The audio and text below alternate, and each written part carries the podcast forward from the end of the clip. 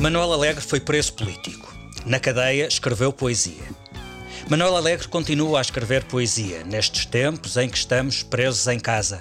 Confinamento significa isso, estar fechado, isolado, sem possibilidade de sair. Partes de Praça da Canção, o primeiro livro de Manuel Alegre, publicado em 1965, e todo o texto de Quase, o seu mais recente livro, publicado em 2020, têm em comum serem, cada um à sua maneira, poemas do cárcere, ou de espécies de cárcere. Há paralelismos que me parecem irresistíveis, espero que não sejam forçados. Se em 1965 a democracia era um projeto por construir, em 2021 a democracia precisa de ser defendida.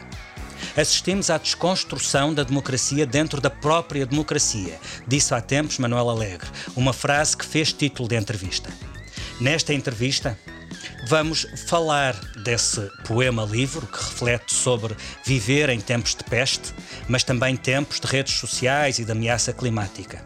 E vamos olhar para os desafios à nossa democracia e à forma como esta tem resistido ao teste de stress da pandemia que abre avenidas aos populismos. E vamos falar de presidenciais, como não podia deixar de ser. Manuel Alegre, bem-vindo à Política com Palavra, ainda que à distância via Zoom. Quando falamos em históricos do PS, o nome de Manuel Alegre surge naturalmente e não é por acaso. Tem muita história e boa parte dessa história confunde-se com a do partido. Manuel Alegre tem 84 anos e, pelas minhas contas, 39 livros publicados entre poesia, ficção, literatura infantil e ensaios e crónicas. Fiz bem as contas? Olha que não lhe posso garantir, porque não, não sei de Muito bem. Muito bem. Há de, há de, ser por aí, não há de falhar por muito. Manuel Alegre é casado, é pai de três filhos, foi ativista contra a ditadura, militou nesse tempo no PCP, depois foi exilado político e mais tarde inscreveu-se no PS. Corria o ano de 1974. Integrou o primeiro governo constitucional, mas foi no Parlamento que deixou a sua marca, ao longo de mais de três décadas como deputado, tendo chegado a vice-presidente da Assembleia da República.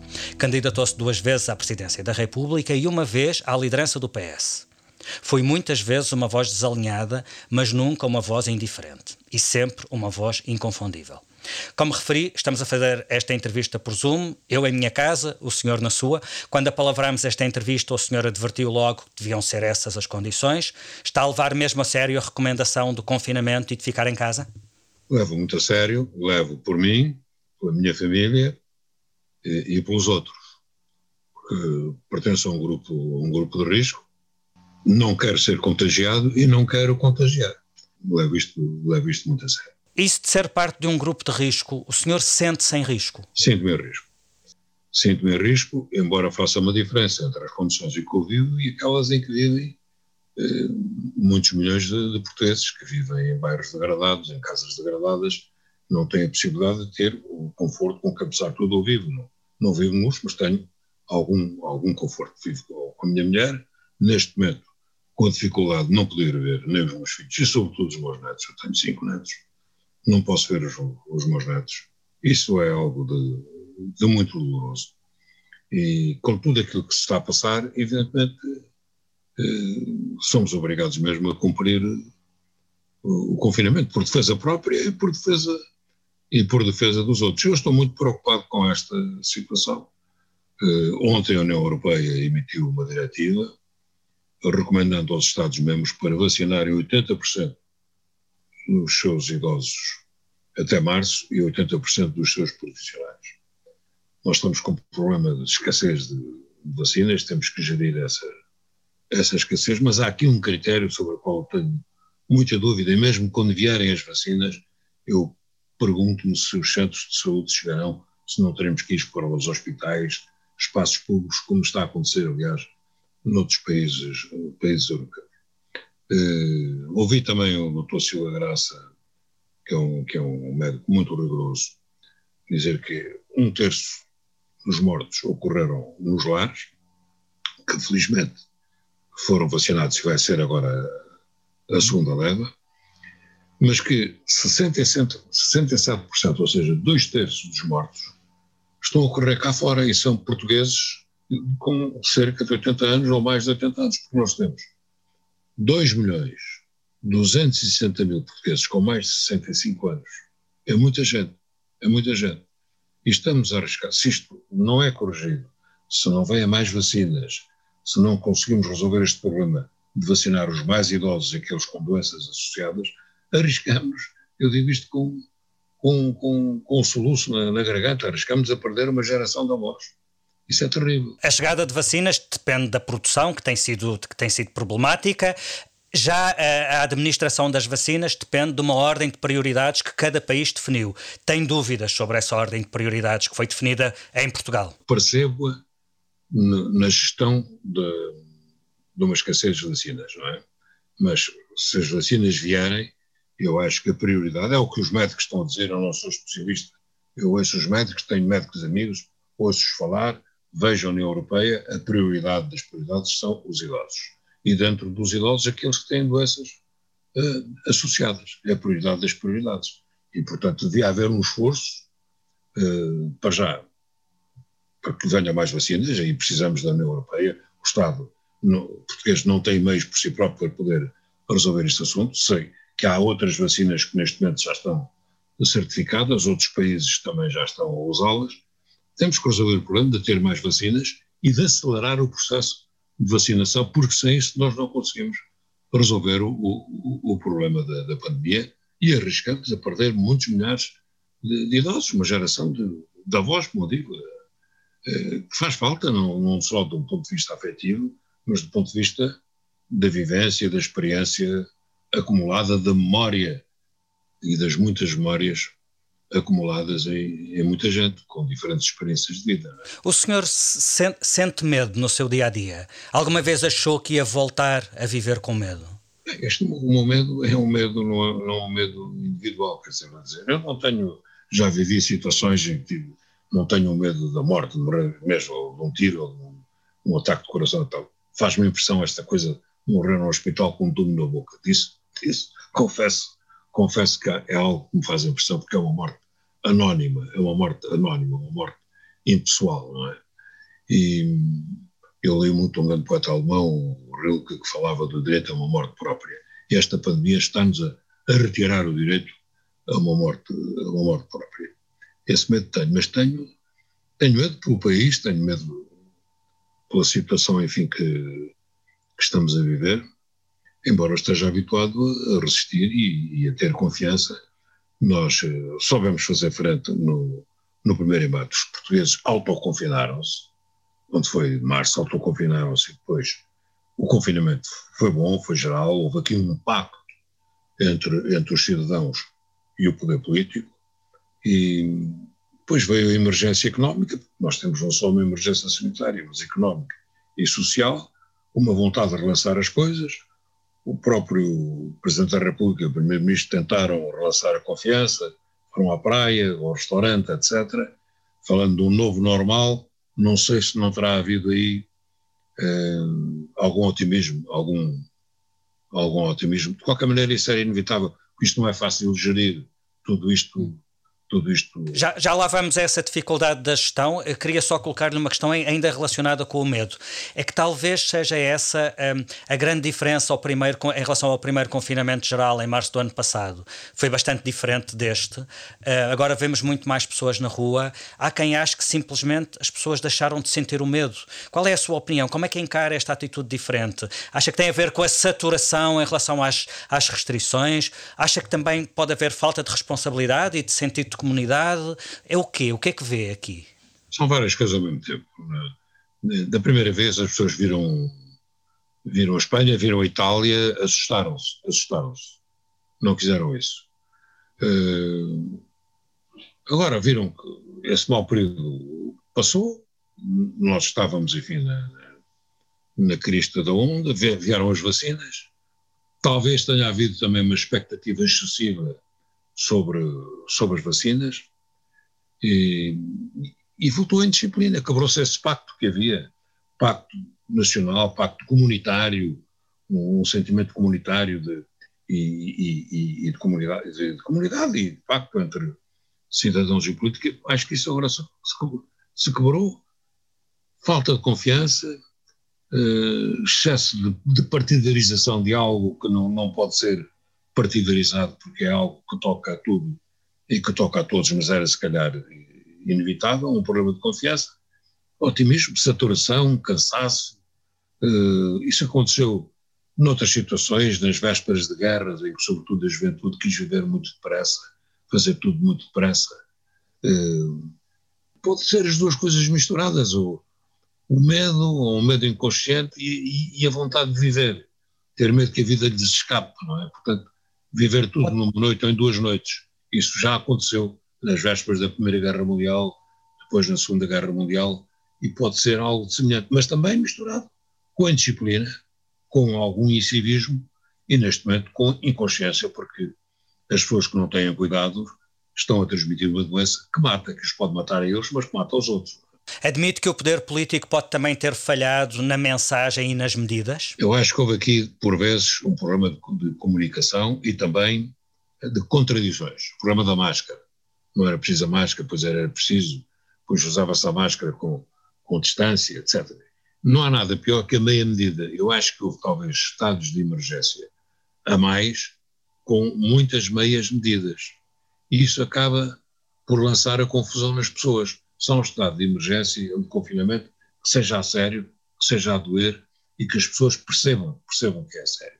Porque as meias medidas e as contradições e, e, agora fecha as escolas e depois não fecha, etc., isso lança a perturbação e mina, e mina mina a confiança, confiança das pessoas eh, naqueles que estão a dirigir. Por exemplo, eu acho que o Presidente da República e o Primeiro-Ministro e os outros ministros já deviam ter sido vacinados.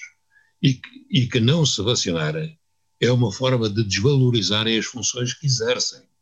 E é uma cedência, é uma cedência também ao populismo. Porque diz que eles são, são, são iguais aos outros cidadãos. São e não são. Presidente da República é o Presidente da República, o Primeiro-Ministro é o Primeiro-Ministro. Agora, temos vários ministros infectados. Não, o mesmo pode acontecer ao Presidente, o mesmo pode, apesar de eu ter já feito não sei quantos testes, o mesmo pode acontecer ao, ao Primeiro-Ministro. Eles não podem desvalorizar dessa maneira, nós precisamos deles. Eles, eles foram eleitos, eles representam o interesse geral, o interesse do país, porque eles deviam ser obrigados a ser vacinados, já deviam estar todos vacinados. Como o senhor dizia há pouco, os governos todos, e não, e não apenas o governo português, têm tentado um equilíbrio entre medidas mais restritivas, que garantam uma resposta sanitária mais robusta, e abordagens mais leves, que permitam algum tipo de normalidade na vida social e na vida económica. Como é que avalia o desempenho do governo nessa tentativa de equilíbrio cá em Portugal? E já agora fazia-lhe outra pergunta: se vê o disparar de casos nas últimas semanas como uma demonstração de que isso falhou, esse equilíbrio falhou? É muito difícil fazer esses juízos, quer dizer, as coisas começaram bem. Eu acho que o governo conduziu muito bem o, o combate à pandemia no, no início, não é? E, mesmo algum facilitismo que houve, é, resulta desta, deste difícil equilíbrio entre, entre gerir várias emergências, não é? Qual delas a mais, a mais complicada, porque o confinamento criou uma crise económica terrível, por sua vez gera uma terrível crise, crise social, mas eu agora pergunto-me se realmente o, Presidente da República e o Primeiro-Ministro deviam ter ido ao restaurante, deviam ter ido à praia, e dando a ideia que tudo tinha voltado ao novo normal. Não há um novo normal não há novo normal, ou há normal ou há normalidade, e nós vivemos dentro da norma. Mas isto é, é, fácil dizer, mas não é, não é fácil de, não é fácil de, de gerir, não é? não é fácil de gerir. A última vez que eu tive com o senhor no mesmo espaço, uh, o senhor não se lembra, como é evidente, lembro-me eu, foi num comício em Coimbra, no dia 1 de outubro de 2019, na campanha para as legislativas. O senhor estava a apoiar o PS e a cabeça de lista do PS pelo, pelo distrito de Coimbra, uh, a doutora Marta Temido. Fale-me dela, como é que tem visto o desempenho de Marta Temido como Ministra da Saúde nesta já longuíssima emergência? Acho que não é fácil. Ela teve um bom desempenho na criação da lei de bases de eh, da saúde é uma pessoa que está muito submetida a uma, uma pressão muito, muito, muito grande, mas é preciso ter uma certa capacidade eh, negocial e perceber o Serviço Nacional de Saúde. Eu sou um dos últimos subscritores vivos do primeiro documento que entrou no, no Parlamento e, como sabe, era muito ligado ao, ao António Arroio, que nunca considerou o Serviço Nacional de Saúde como um projeto ideológico. Isto, sempre, isto é um projeto nacional, patriótico, é um serviço público para todos os portugueses, não pertencem só ao partido. Isto é para todos, isto é para todos. O que ele não queria era o Serviço Nacional de Saúde a financiar o setor privado ou a ser drenado pelo setor privado, mas sempre considerou que o setor privado tinha o seu lugar e que podia ter um papel de complementaridade. Eu vejo aqui alguma crispação. Ontem, o, há dois dias, o Primeiro-Ministro António Costa, quando pediram a requisição civil do setor privado, disse: não vamos fazer disto um combate político nem um combate ideológico. E acho que respondeu, respondeu muito bem, porque alguns de, de outros partidos, não quero agora nomear, dá a impressão que querem, querem fazer a revolução por via parlamentar, eh, nacionalizar tudo tal. Isto, isto, não, é, não, é, não é assim. Não é? Tem que haver muito bom senso. Temos que tentar refazer, na medida do possível, aquele pacto que já existiu, que, e agora quebrou-se, e agora quebrou-se. Também com a aproximação das eleições porque a vida política é, é, é assim mesmo. Mas tem que haver eh, aquilo que eu aconselharia aos responsáveis da saúde eram alguma descrispação, alguma descrispação. Muitas vezes me irrito quando ouço uh, o Presidente da Ordem dos Médicos e tal, mas acho que tem que haver diálogo com eles e com os médicos em geral e com, com os enfermeiros o governo tem que, tem que saber ouvir. É muito difícil julgar, mas descrispação, mais diálogo, mais diálogo. Eh, eu não, eu não percebo sequer o que significa neste momento a requisição civil. O que é que significava? Eh, o que é que significava?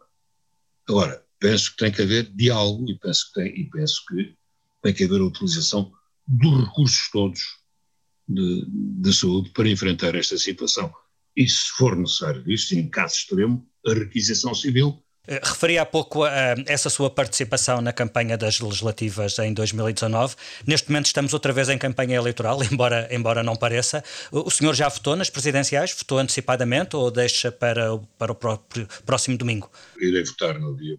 Aliás, também não ganhava nada com isso, parece que houve uma bicha medonha, mas eh, Irei votar, irei, sei que há um risco e tal, mas pronto, irei, irei votar hum. no dia 24.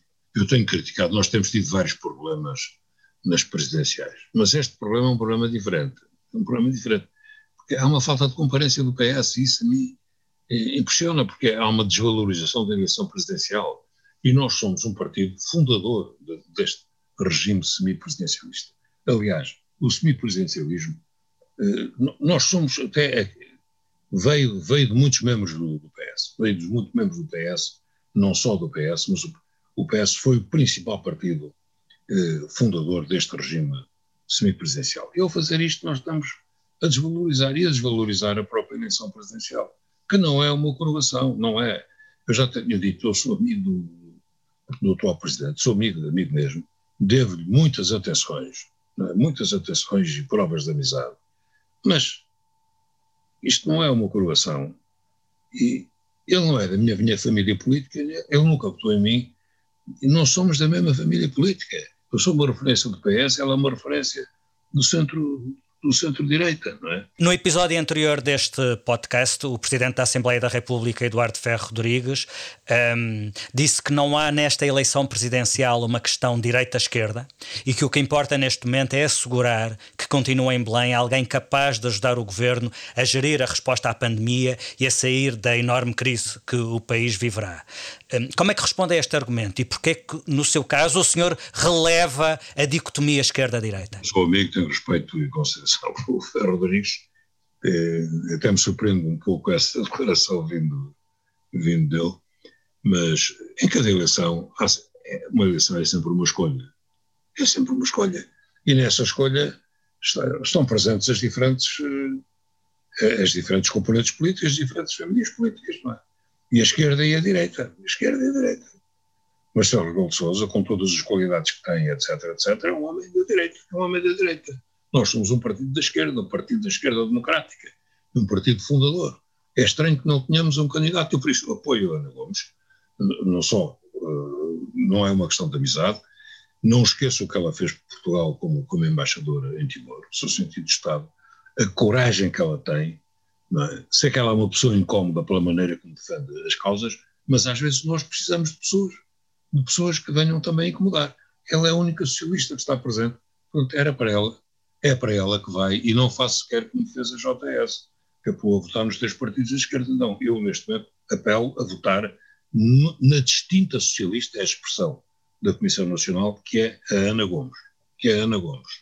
Eu agora pergunto um bocado às vezes, onde é que está o PS? Pá? O PS não pode começar e acabar no governo. Tem que existir independentemente do governo. Isso é muito importante, era uma discussão que nós tínhamos, mesmo antes do 25 de Abril, quando discutíamos isto, e depois, e depois do 25 de Abril, tentar preservar o partido, que o partido tenha, seja também um contrapoder dentro mesmo do, poder e mantenha e preserve a sua autonomia. Nós não podemos esquecer-nos do populismo que graça no mundo. Temos uma candidatura que pela primeira vez quer rasgar a Constituição, mudar o regime, mudar o regime. E, que insulta, insultou o secretário-geral do Partido Comunista, insultou o, António Costa como primeiro-ministro, insultou o governo todo, insultou a Ana Gomes, insultou a Marisa, insultou tudo e todos. E eu pergunto, onde é que está o PS? Onde é que está, desculpem lá, meus amigos da JTS, somos só mais onde é que está o PS? O PS não pode, não está presente neste combate, agora já não falo se vai votar neste ou naquilo, não pode deixar escapar isto.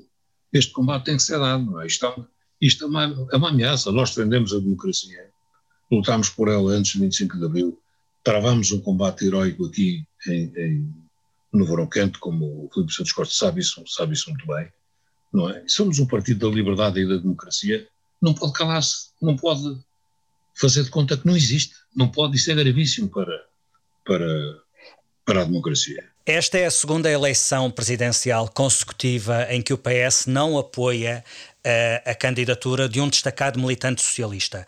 O que é que o senhor retira daí? Retiro que isto não pode voltar a acontecer. Temos de fazer uma grande reflexão sobre isto e sobre o próprio partido sobre a própria vida política do próprio do partido. Nós temos com, estamos com pouco poder para além de nós próprios. As batalhas que se travam é quando há uma eleição de um presidente de uma conselho ou uma federação, aí são capazes de comer a relva, etc., para serem eleitos. Mas eu lembro-me de quando, de quando, de quando se faziam aqueles congressos e se chamavam pessoas eh, eh, da sociedade civil, dos meios académicos, dos meios universitários. Eh, isso foi feito por Guterres, foi feito por Mário Soares, foi feito por Jorge Sampaio. Isso enriquecia a vida política, enriqueceu o Partido, o partido Socialista. Sei que, sei que o António Costa tem essa preocupação do partido que está muito fechado, muito metido para dentro e que está com pouca capacidade de penetração noutros meios da sociedade civil, na juventude, nos meios universitários, nos meios profissionais o PS tem que voltar a fazer, não me lembro agora é o nome que o Guterres deu a. Estados Gerais. Os, os, Estados Gerais. Tem que voltar a fazer os Estados Gerais ou, ou algo de semelhante, tem que saber. E tem que voltar a ter política dentro de si mesmo, sabe? Eu pergunto-me se a eleição direta do secretário-geral, de que eu fui um dos apoiantes, não, não, não é em parte um mal para o partido. Antigamente, quando se elegiam o secretário-geral em Congresso e os delegados eram eleitos por, por moções. Isso obrigava a discutir política, obrigava as pessoas a, a discutir, não apenas pessoas, mas opções políticas. Era outro enriquecimento. Mas, neste momento, onde é que está o PS? Eu pergunto, onde é que está o PS? Eu lembro-me do erro que cometeram os socialistas franceses quando apareceu o Le Pen, o Pen pai. Eles subestimaram, não ligaram, e eu conhecia-os bem, tive boas relações com o Mitterrand, com o Jospin, com eles todos e tal, e lá muitas vezes com o Mário Soares. E até consideravam que aquilo ia tirar votos à, à direita, à direita democrática, é? Bom, cometeram esse erro de subestimar. Ora, hoje o Partido Socialista está reduzido ao mínimo, não é? E, e, e a Frente Nacional da Marine, Marine Le Pen, é, é mesmo uma ameaça. Ameaça à Constituição Europeia é uma ameaça. Ela disputa hoje quase igual para igual a eleição presidencial e à frente dos socialistas.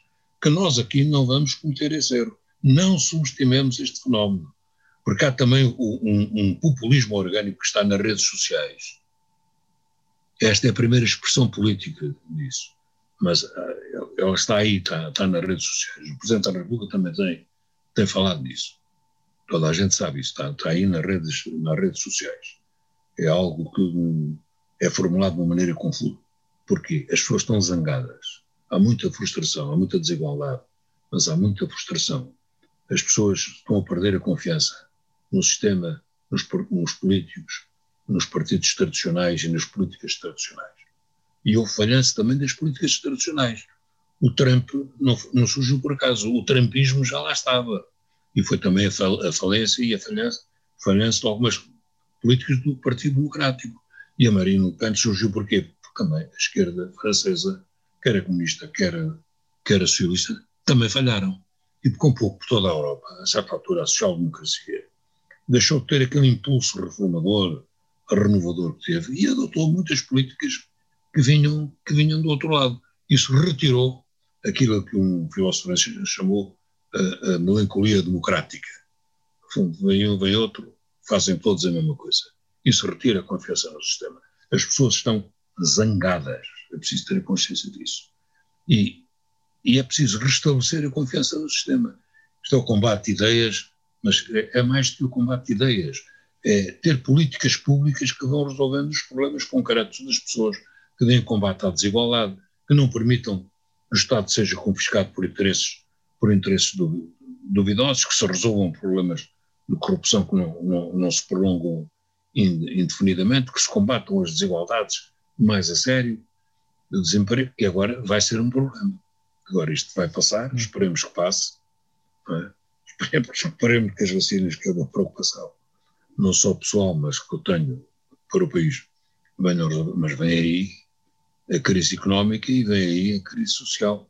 Espero que a bazuca também venha mais depressa, mais depressa do, do que parece estar é, é evidente que por essas razões todas o discurso populista e extremista uh, é muito sedutor para muitos eleitores e tem feito o seu caminho.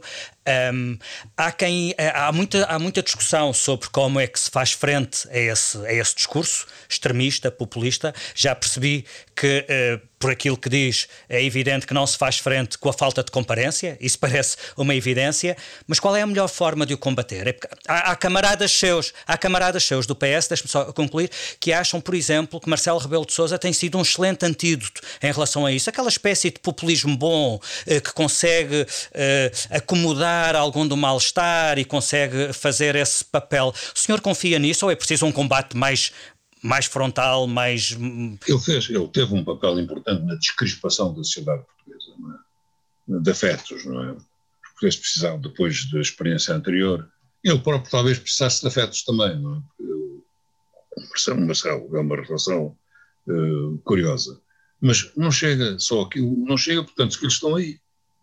Não os eliminou, estão aí estão aí, estão violentamente contra ele também. Violentamente também contra ele. Não chega. Tem que haver um combate ideológico, um combate político, uh, mas sobretudo a compreensão da realidade. E compreender que há muitos portugueses zangados. E que esse populismo surge quando alguém dá expressão política a esse, a esse desespero, ou essa zanga, ou essa, essa desconfiança que é uma coisa enraizada nos portugueses. Nós tivemos aqui meio século de, de, de ditadura, de, de, salazarismo, que nasceu também da desconfiança eh, nos políticos republicanos a partir de certa altura. Não é? Isso, não, isso não, não, não desapareceu. E, e portanto, há que estar muito atento e não subestimar. E não subestimar. E acho que aí os jovens têm um papel muito importante, mas os velhos também. Os velhos também, acho que tem havido cortes geracionais excessivos, não é? Excessivos. Uh, a minha geração está toda já na, na, prateleira, mas pode ter um papel. Nesta conversa que estou a ter aqui consigo, ao João Cravinho, ao Vera Jardim, ao Alberto Martins, há muitos outros, não é? Podem ter um, um papel, espero que não, não venham a ser chamados a desempenhar um papel semelhante ao, ao do pai no, no, nos Estados Unidos, mas o próprio António Costa já está, já está também a, a, entrar numa idade que qualquer dia também lhe vão, lhe vão, lhe vão chamar de, a cortes geracionais. Estamos todos. Não, estamos, isso, estamos isso, todos. Isso, estamos isso é um erro. Isso é um erro. Isso é um erro. A experiência, a vivência acumulada é muito importante em política. Viu-se agora nos Estados Unidos. A Pelosi tem 80 anos, veja, veja a firmeza e a, e a, e a fibra da, daquela, daquela mulher, não é? E essa experiência e essa vivência é, é importante, é importante na política, é importante. Neste momento em que este combate é tão evidente e o senhor apela a esse combate frontal a essas ideias de extrema-direita, é também o momento em que vemos a esquerda em Portugal estar outra vez desunida. Um, como é que viu este deslaçar da geringonça, que foi uma coisa muito rápida, uh, e como é que vê o atual estado das relações entre os partidos da esquerda? Como fui sabe, eu fui um apoiante de, dessa convergência. Se ouviu esse discurso, lembra-se, e noutros, etc. Uh, mas tenho que reconhecer que a, a geringonça ficou aquém das expectativas. Uh, acabou por, no, no princípio, foi repor os direitos, repor rendimentos, resolveu esses problemas concretos que tinham resultado do governo anterior e, e, do resgate e da troika que vinham daí, isso foi bom, criou uma esperança no, nos portugueses. Mas não houve um ímpeto reformador, um ímpeto de reformas, um projeto nacional, um projeto de futuro. Tem havido, isto tem-se resumido, no fundo, uma discussão à volta do orçamento e uma espécie de mercearia política à volta do orçamento. Não é bom. Não é bom. E eu pergunto-me agora se não teria sido melhor que houvesse papel assinado como houve da, da primeira vez. Né? O, o, o, presidente Cavaco exigiu isso por outras razões, mas também, também tinha as suas. É? Mas aquilo acabou por ser bom, desta vez. Não, não houve papel e aquilo deslaçou. E não sei como será daqui para a frente. Mas eu creio que uma convergência de esquerda tem que ser mais do que essa negociata à volta do orçamento, em que cada um procura tirar o máximo possível e em que estamos a viver numa espécie de queijo limiano permanente. Isso é muito mau. Também para o Partido Socialista. Também para o Partido Socialista. Que a certa altura põe, fica, perde também a sua autonomia estratégica e a sua autonomia política. Não é? Também há um limite. O projeto do Partido Socialista, a convergência pode-se fazer sem que pôr em causa a identidade de cada partido mas também sem pôr em causa a identidade do, do Partido Socialista e o seu, e o seu, e o seu programa, não é? Portanto, eu, eu, eu, eu, espero que, que, que, essa convergência possa renascer, mas com outro espírito. E com um espírito reformador, não é com um espírito revolucionário como, como, como parece, parecem alguns, quer dizer, que não se fazem reformas, não se fazem revoluções de outubro, eh, por meio de, por via parlamentar nem por via de, de decreto. É? Se, se, queremos convergência, se queremos fazer isto em democracia, tem que ser um processo gradual, um processo reformador. Eu, eu referi, referi no, no, lançamento desta, desta conversa, eh, durante a pandemia o senhor escreveu um longo poema eh, que foi editado em livro no final do ano passado, chamado Quando? Sem ponto de interrogação, só quando. É um poema épico sobre este tempo que vivemos, com muitas questões, as, algumas das grandes questões contemporâneas, desde a pandemia e os seus efeitos na nossa vida pessoal, social, política, até às alterações climáticas ou às redes sociais. O, o senhor já estava a pensar escrever eh, algo como isto ou o clique foi, foi, foi o confinamento e a pandemia? Foi, foi, foi um produto até certo ponto do confinamento. É? é um balanço é um balanço, alguém chamou isto um, uma época interior, mas é um balanço também de vida, não é? da, minha própria, da minha própria geração. É uma interrogação sobre a própria escrita, sobre o papel da cultura, sobre o papel da poesia no mundo, no mundo, no mundo deste, um balanço de muitas das ilusões que tivemos, de, das vitórias que tivemos e, e das outras que não, que não se concretizaram mas também sobre este tempo que é um não tempo. Porque é um não tempo, é um tempo fechado, um tempo sem horizonte. Mas o, o, senhor, o, o senhor vê este tempo como um parênteses, uma espécie de período de suspensão, no sentido em que mais cedo ou mais tarde voltaremos à vida como a conhecíamos, ou vê, ou vê aqui um acelerador de mudança, talvez mesmo com potencial revolucionário? Não, vejo, quer dizer, eu, eu vivi eu vivi situações de ditadura, situações de guerra e de exílio, mas havia uma perspectiva histórica, uma perspectiva de mudança. Havia um tempo uh, a construir, um tempo, um tempo, um devir, não é? Neste tempo, eu vejo este tempo um tempo fechado. É, é difícil nós dizermos que futuro é que vai sair daqui, não é? futuro eu digo, eu digo quando.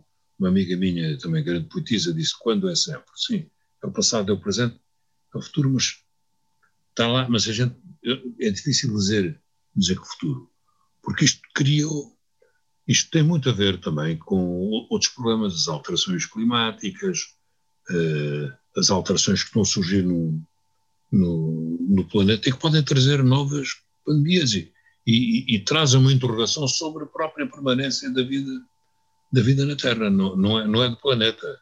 É, nós, eu não quero que, que, que, o homem, que a humanidade sejam os novos, os novos dinossauros, não é?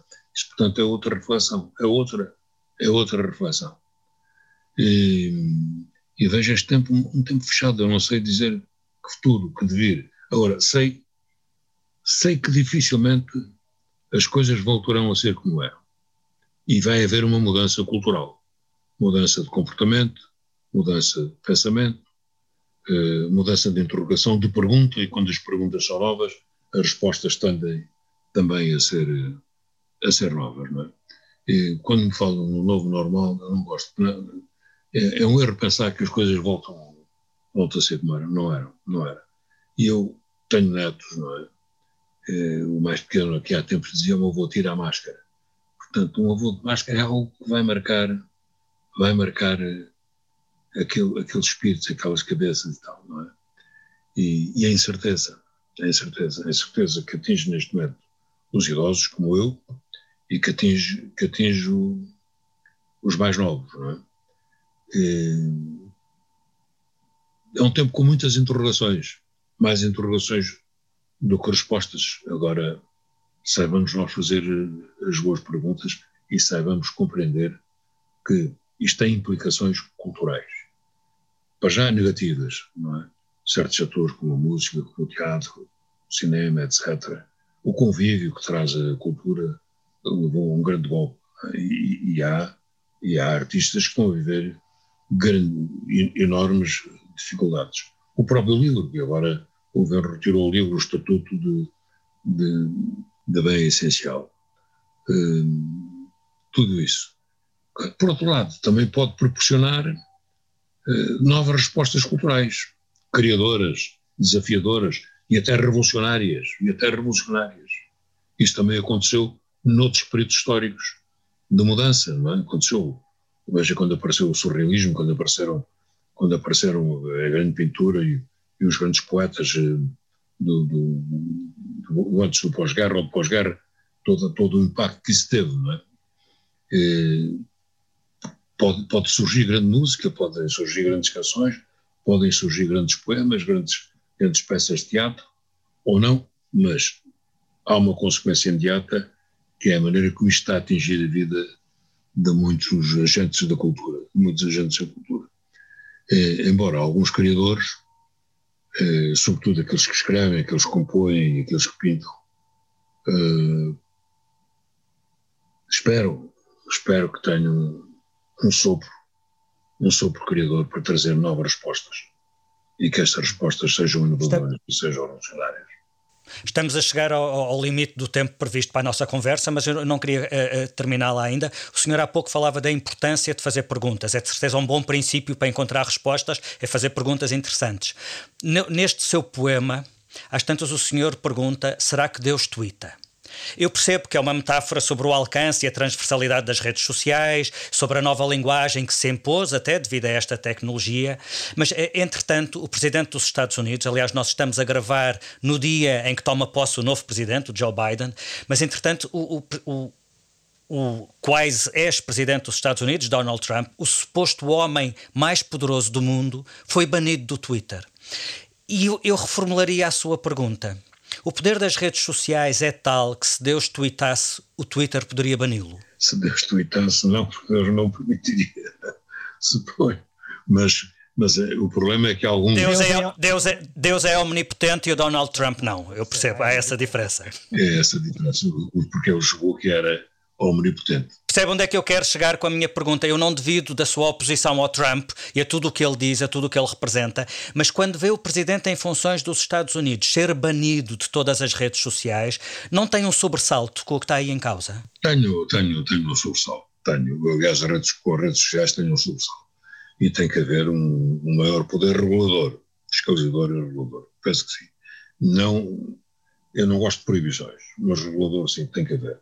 Agora, é preciso ver em que circunstâncias isso. Ele utilizou redes sociais para incitar uh, a uma rebeldia contra as instituições e o Estado de que ele era o presidente. É uma situação muito especial. Aliás, acho que no sistema americano, que tem essa coisa magnífica do balance of powers e tal, tem grandes debilidades. Isto um presidente poder decretar perdões e perdões a si mesmo, e, e de um presidente poder, poder fazer o que este fez, sem que haja meios de intervenção. Isto numa outra situação qualquer, este presidente teria sido destituído e eventualmente preso, imediatamente preso. Ali não é possível. Quer dizer, um presidente dos Estados Unidos, em determinadas condições, tem poderes que poucos tiranos têm. Poucos tiranos têm. Quer dizer, é, um, é, um, é, um, é, um, é, um, é, é uma democracia forte, tão, conseguiu resistir a isto, a isto tudo, mas tem debilidades de autodefesa. Sobretudo se, um, se, provavelmente nunca ninguém pensou que, que haveria um presidente uh, assim, mas pode acontecer, não é? Pode acontecer. Mas quando a praça pública passa a ser uh, controlada por entidades privadas, que é o que acontece com as redes sociais, um, eh, é preciso perceber que é, há riscos e que, por muito boas que sejam as razões, um, há, há, há, que escrutinar e ser capaz de controlar as decisões dessas, dessas entidades, ou não? Eu acho que é preciso regular. Não sei como, mas acho que é preciso regular. Uhum. Acho que é preciso regular. Porque umas entidades, entidades privadas, com o poder que têm, não podem decidir sobre a liberdade de um povo. Agora aqui já não falo de um presidente, é sobre a liberdade de um povo e de interferir em processos eleitorais, de distorcer a vontade popular, etc, etc. Não pode isso.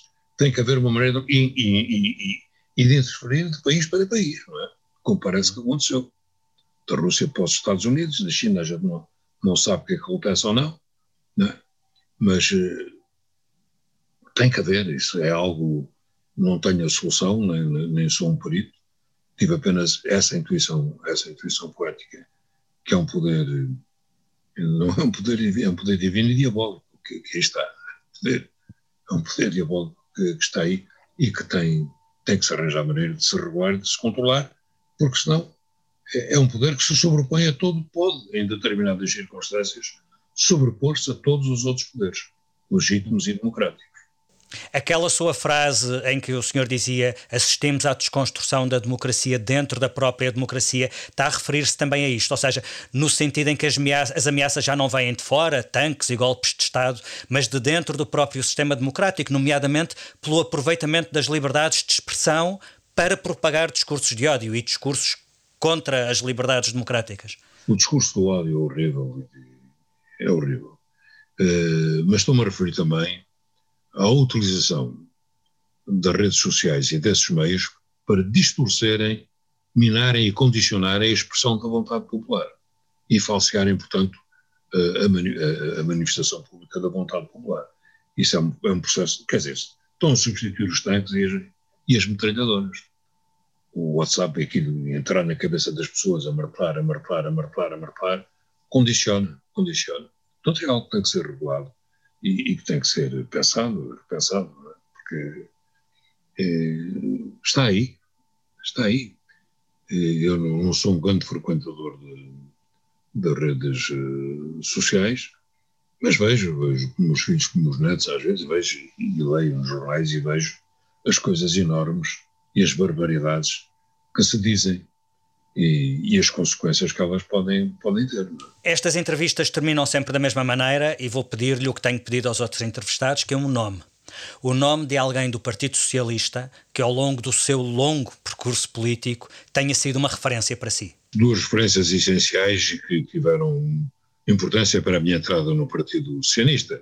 Falei do Mário Soares, falei do Algazenha, tinha falado do Arnaud, do Cardia, etc mas alguém que foi sempre uma referência cívica, eu digo do Dr. Fernando E pela sua idade e pela sua ascendência sobre todos nós ali em Coimbra, eh, foi uma referência cívica, não só para mim, mas penso, claro, para muitos de nós. O Dr. Fernando Val. Muito bem, ficamos por aqui nesta conversa à distância e agradeço-lhe, uh, Manuel Alegre, pela sua disponibilidade para esta entrevista. Política com Palavra volta na próxima semana com outro convidado. Até lá.